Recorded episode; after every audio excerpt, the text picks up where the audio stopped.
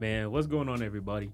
And welcome to another episode of Athletes Lounge. And today I have a very, very, very special guest with me, my guy Owen. Owen, go ahead and introduce yourself to the people, man. Hey, what's up? I'm Owen Moore. I'm excited to be here and I appreciate you having me on. Yeah, yeah. So Owen is just a teammate of Bryce that I had on the episode previously. And I uh, just wanted to get him on here just to speak his piece and stuff like that. So definitely excited and thank you for just coming on. For sure. Um, before we get started though, I hit Bryce with a couple like quick little this and that questions. So I'm Yeah. gonna hit you with the same ones and just see what your answers are. All right. All right. So first one is Nike or Adidas. Nike, All right. Messi or Ronaldo. Messi. right. Favorite soccer team. Ooh, Crystal Palace. Okay. And favorite food to eat. Favorite food got to be a Philly cheesesteak. Philly cheesesteak. That's Okay. right. I'm from Delaware, so the, the Philly cheesesteak not Hey, too that's far right. from here. Yeah, yeah. And we talked we talked a little bit earlier, and you're big like a big sneakerhead, and I'm a big sneakerhead too. So Big sneakerhead. what is like the top five shoe you're chasing that you got right now, like in your shoe collection that you've been wearing a lot that you would say? I like my uh, New Balance 550s I got on right now. They're Okay. basic. Again, Air Force One basic. I got Yeezy Slides basic. Yeah. I just like anything that can go with anything. I got some suede dunks that I like a lot. Yeah. Um, just basic, like super simple. Um, and then you can never go wrong with a nice pair of flip flops to the beach. Come on now, versatile with it. I like That's it. right. How I go any way. Black and white panda dunks. You feel like they're overrated, un- underrated? How do you feel about them? Um, you know. I think it's a fair balance. I mean, I think it definitely brought the value down once everybody started hopping on the trend. Um, Mhm. but it definitely gave Dunk like a nice little like way to the people's feet for Right. sure. Mhm. Um, but I respect it. I get on that. I don't got a pair myself, but I definitely respect the game. Okay. I mean, you're there first, man, from a dude that had a lot of shoes. Panda's not too bad in my. Me personally, I can't really, I can't really rock unless like everybody's wearing, but Right. they're not a bad shoe. That's what I right. mean? But uh, like I said, just getting straight to it, man. So obviously, you play on the men's soccer team. You're a goalkeeper, right? Yes, sir. So let's just start from the beginning, from the jump. Like, how did you first start playing soccer? Like, how did that come to be? And just, just tell me a little bit about that. Yeah. So I mean, I started playing soccer based off like this competitive drive I had within myself. Um, and it definitely helped that I had two older brothers and we're all a year apart. So I'm 19. Second one, his name's Jake, 20, and the third one, his name's Zach, and 21. Mhm. Um, my dad was a goalkeeper himself. My mom was an athlete. She played volleyball. Um, and my oldest brother was a goalkeeper. And it basically my drive was just from wanting to be better than my brothers. Yeah. I mean, if you got siblings like that, like Mhm. um, you're gonna wanna to one up them all the time. So it's like I just wanted that drive to be better than my brothers, Yeah. and soccer was the sport that I wanted to do it in because my oldest brother played, my middle mm-hmm. brother played, and I just wanted to shut him up. Yeah. that's about it. Okay, that's dope, man. Just having that drive from the siblings and stuff like that. Okay. That's right. That's solid. So going back from there, and then we start playing like the elementary, middle school, like high school. Like, how did that look for you? Like in terms of just like starting to get looks offers, especially in high school. Like, how did you know that you were like capable to play D one ball? Like, what that process was like for you? Right. So my high school time was a bit different than a lot of people's. Mhm. Um, I grew up in South Jersey, but it was super close to Philadelphia. Right. Um, I started off playing for this club called New York Red Bulls. It's an MLS team. Mhm. Um, and I played there for about a year when I was like nine years old. I played up with their threes. I'm personally in 4 Mhm. Um, but then the drive became too much. And then the Philadelphia Union asked me if I wanted to come play for them. I hopped on over the bridge um, and I made my way to Philadelphia where I spent eight years there in their academy. Yeah. Um, and with that, I also went to their school as well. They had a school that literally just was like meant for the athlete. So I would train in the morning, go to school middle of the day. My coaches were in and out of class, like pulling me out for meetings, whatever, develop my ball. Right. Um, and then I would train in the afternoons. I actually got the privilege of training my last two years um, on the professional side of things, Philadelphia Union 2, Philadelphia Union first team. Yeah. I trained there for a bit. Um, and once I was at that point, I was either I want to be a pro or I want to go D1 Right. and figure out my pathway from there. hmm Okay. Dope. Dang. So Philadelphia Union one and two, right? Yeah, that's Dang, right. That's ex- so. How was that process? Just like being within like that academy where it's just like strictly it's just school and ball. Like, like tell me a little bit about that. Yeah, I mean, it took a toll on my life in different ways, and it was a blessing and a curse Mhm. for sure. Um, I mean, I met friends there that I wouldn't trade for the world. Yeah. Um, I have relationships there that are going to be extremely valuable later on in my life, but it also put me in this situation where I was where I was const- in a constant state of pride and selfishness for sure. Mhm. Um, everyone's chasing the same thing. Your boys are the people around you, but they're also wanting what the next guy's got. Who's getting the Yeah. contract? Who's getting the money? Who signed with Adidas? Who signed with Nike? Like, Mhm. what's that deal? Who's going to what school? Yeah. So it was definitely a challenge to, to put my pride aside in situations and separate that from relationships and whatever's going on outside of school and soccer. So it was a blessing and a curse, like I said. Um, but I'm definitely grateful I went through that path. Yeah, so it's just a lot of growth, right? You would say a Ton of growth. Yeah, a lot of ups and downs and stuff like that. So when Liberty was looking at you, was that the one of your first options that you were looking to go, or did you have other spots? Like, It actually was. I had other spots Mhm. for sure. I mean, just coming with the name of Philadelphia Union, Yeah. you're gonna get looks from just about anywhere. right, And within the first one to two months of of looking at schools, I really wanted to be a part of something bigger than myself. Mhm. Um, so I committed to Army West Point, okay, and it was under this awesome guy. His name was uh, Russell Payne. He's now the head coach at Northwestern. But this guy was was a goalkeeper in his prime. Yeah. I mean, he was USA men's national team goalkeeper coach, and I committed under this guy, and I was like, this is it. I get to serve the people I'm around. Mhm. I get to be in a great environment for soccer, and I'm being led by a true man.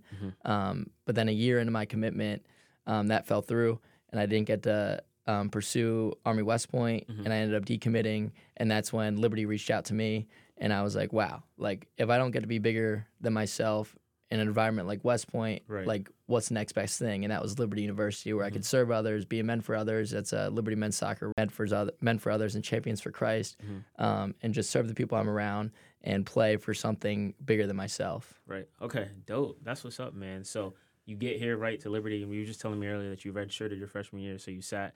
Like, I know a lot of people like when they redshirt, like it's tough because you just gotta Yep. sit.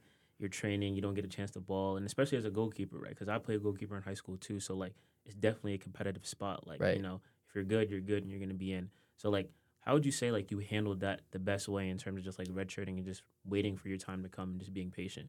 For sure. I mean, personally, Mhm. me redshirting was is is the biggest part of my testimony, man. Okay, Like yeah, I am so grateful for that year that I didn't play. yeah, I know that sounds crazy to say, but I came from a place of pride. I Mhm. came into Liberty Men's Soccer like, hey, yeah. I'm the guy from Philly here. Everybody look at me like I should be getting exactly what I want when Yeah. I want it. And and that was I approached it terribly. Um, but then I came and I sat and I realized what my idols were. I mean, I Mhm. looked around me, I checked my shoulder, and like God was like third, fourth on my pedestal. Mm. And that just shouldn't be the case. It took away a lot from me Mm-hmm. that year, and it was definitely an emotional year. Mhm. Um, but I came out on the other end of it, and I found Christ, and I built my f- foundation on Him, and it's just been the biggest blessing being surrounded by the guys I was, with the team that I had, with the coaches that I had, Mhm. and I really do feel blessed for that year that I didn't play and I didn't get what I want because Yeah. it's exactly what I needed to lead me towards God. Wow. I think that's crazy because when I had Bryce on here, Bryce was just kind of telling me the same thing that identity between soccer and Jesus was such a big Right, thing. for like, sure. The fact that you guys realized that and it and it kind of almost took like he didn't register, but almost took like a year, like a like a, a period of time to just realize like wait, like I'm playing like I'm not playing for the Lord. Like I'm playing for myself, I'm playing for looks and stuff like that. So that's amazing that you were able to just, you know, see that and then recognize that and then be patient and stuff like that. So just speaking off of, you know, playing for the Lord and stuff like that. So like how does your faith like go hand in hand with playing in soccer? Like how does the Lord, you know, use you to play soccer? 'Cause I, I saw that you shared your testimony with the Wake men's soccer team, correct? Yeah, I did. So talk about that as well. Talk about how that happened and how that experience was like for you. Yeah, so I mean, the the Lord's why I do it. I mean, everything that I have is for Mhm. the Lord. I mean, I'm reading this book right now. Bryce actually gave it to me. It's called The Pursuit of God. Yeah. And in the second chapter, super early in the book, it talks about like what you possess. And because everything is from the Lord, you really possess nothing. Mm. Um, so yeah, I mean, I've I've come to the conclusion that nothing that I have is mine, and the talents that I have are from the Lord. Yeah. So how can I further progress myself in order to build a foundation to get eyes, but then to push those eyes and reflect those eyes upwards into Mhm. heavens, right? So that's why I why I feel like I play for the Lord for sure. Mhm. Um, and then with the Wake Men soccer thing, um, we do this thing after every single game we play. We Mm-hmm. make sure to um, connect arms with the other team, just huddle up Right. and just share like who God is, who He is to us. And it was awesome sharing with Wake because I knew a couple guys. I played with a couple guys. I played against a couple guys from Wake. They knew who I was in the past, Right. and then they got to see me change, Mhm. right? So I got in the circle after the Wake game. We lose three to one, but it's a little bit sweeter even if you lose, right? So it's like, man, you guys just kicked us down. You guys just banged a couple goals against us, Right. but we're still going to tell you who God is because, man, this game is temporary, but the Mhm. Lord is eternal. You know, my relationship with the Lord is eternal. So I got to share my testimony with the guys, and I mean, I got a, on a couple phone calls with them after, just telling them like who God is to me. Wow. I mean, it was awesome. I mean, just reconnecting with the people from the past and having them see my life flip 180 just because of this guy named Jesus and what the guys on Liberty Men's Soccer have done for me. It was awesome. True Yeah. blessing. I like how you said too, like especially like you know coming from that dude from Philly, like all eyes are on you. I like how you said like using those eyes that are on you guys or just on you specifically, but to have them turned towards God. Right. it's so easy, like especially when you have a great performance, like to just boast about yourself and the team and stuff like that. So for you guys to be able to do that and flip that to Jesus and share that to other people, it's just it's amazing, right? Right. You don't see that often, especially in a game of sports nowadays, right? So obviously you're a goalkeeper, so people that I feel like people that generally don't know soccer, especially when I play goalie, is like when a goal happened, it's always the goalkeeper's fault, right? Right. So it's definitely a mental battle. So like my question to you is like, how do you deal with like if you have a bad game, especially in net, like how do you deal with that mentally, and how do you like not let that get to you? Because you know you got a couple of matches like you know the next couple of days away. Like tell me how you process that a little bit. Yeah, it's especially as a goalkeeper, man. There's one spot. Yeah. You're there's no flipping from left center back, right center back Yeah. to six. Like there's none of that. Mhm. So so I think personal performance it really it can take a toll. Mhm. Um, but then it all comes back to like what you're doing it for. You Right. know, like I know I'm well equipped enough. I remain confident because man, I've been playing for years. I've been blessed.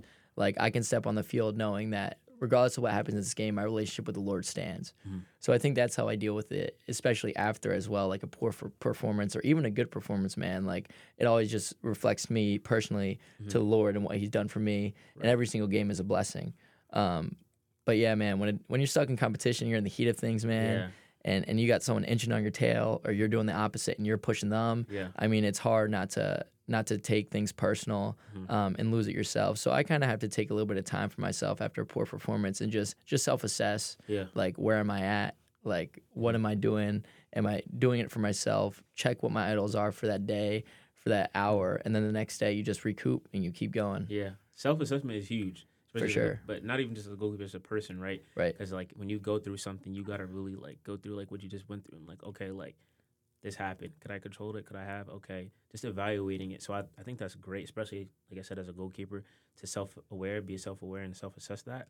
Like that's amazing, right? Right. So obviously, like as a goalkeeper, like the guys have your back, like with you 100. percent So like with that being said, like just explain a little bit of like that culture, like this the soccer culture in the locker room, like like how you guys just brand together and just like you know be as one unit. Tell me a little bit about that. Yeah, for sure. I mean, I'll stand by this for the rest of my life, but Liberty Men's Soccer 100% changed my life. There's guys on that team that have done so much for me and were so patient with me. Mhm. There's no reason that they should have accepted me how they did when I came in. I mean, I was the complete opposite of what a Liberty Men's Soccer player looked like, Right. but the guys were so patient and the love that they had for me, it was their love I realized was conditional, but it was so great. And I wondered how much more could a love from an unconditional loving father be? Mm. you know so um, those guys are awesome i mean every single one of them we continually pour into each other Right. holding each other accountable i mean accountability is a huge thing like Mhm. can you look your brother in the eyes and tell him like hey you're slipping up here or hey i think you can do better here because that's where the growth comes from Right. so i think with relationships comes vulnerability and Mhm. we've reached that point where we Mhm. can be tight with one another and we can be completely vulnerable with what's going on in our lives and what we see in other people's lives so I feel like that's where our culture, that's the core of our culture, is just Mhm. being vulnerable and being willing to grow and to mean no offense and take no offense and just keep pushing forwards because we're all going to the one to the same goal. Right. That's to fulfill the Great Commission. Mhm. That's to reach other people that couldn't be reached without us. And if we're a unit, man, like we're we're definitely going the right direction Yeah. for sure. I love that. I love that. Just just being more like accountable and just vulnerable, right? That's right. I feel like just nowadays, especially just as a man, like it's hard to be vulnerable with other people because Right. other people see it as like a sign of being weak or not as strong. And I think when you have a group of guys that are bought into the same thing as you, Uh-huh. like it just makes it easier, right? For sure. So that's that's amazing to hear. Um, just to wrap it all up, though, if there's any like last words or advice that you could just give to people, not even just soccer players or goalkeepers in general, but just in like people in general that helped you through life or that helped you where you're at now, like what would you tell them? So I mean, we we touched on it a bit, Yeah. but I'd say self-assessment. Okay. I mean, you emphasized it. I emphasized it. I think that's a huge thing, man. Like Yeah. just being able to to sit down with yourself in your own mind, like either whether you're spending time with the Lord or whatever it may be, like where are you at? right. And and what are you looking towards? Like for me personally, I can I can look for satisfaction in my girlfriend. I can look for satisfaction in the sport. I can look through satisfaction through like being accepted by the guys that I'm around Right. and like maybe changing my face or changing my front or not being as consistent as I may be. right. So if you are consistently self-assessing yourself, Yeah. You constantly know where you're at. Therefore, you can be a more consistent person, Mm-hmm. and that's what we all strive for. We strive to be consistent in our faith, being consistent man of the Lord or woman for the Lord or whoever, whatever the case may be. Right. Like you just strive for consistency, and in order to get there, you need to be true to yourself and honest with yourself. And there's no better there's no better way to do that than being with guys around you, girls around you that that are striving for you to be the best version of yourself. Okay. So just put yourself in a situation Yeah. where you're surrounded by the right people and then be willing to self-assess yourself personally as well. Dope. Good words, man. Great words. Like I said, man, like I appreciate you coming on here, sharing your story, just sharing a little spill of that. And I appreciate everybody for listening, and I'll catch y'all next time.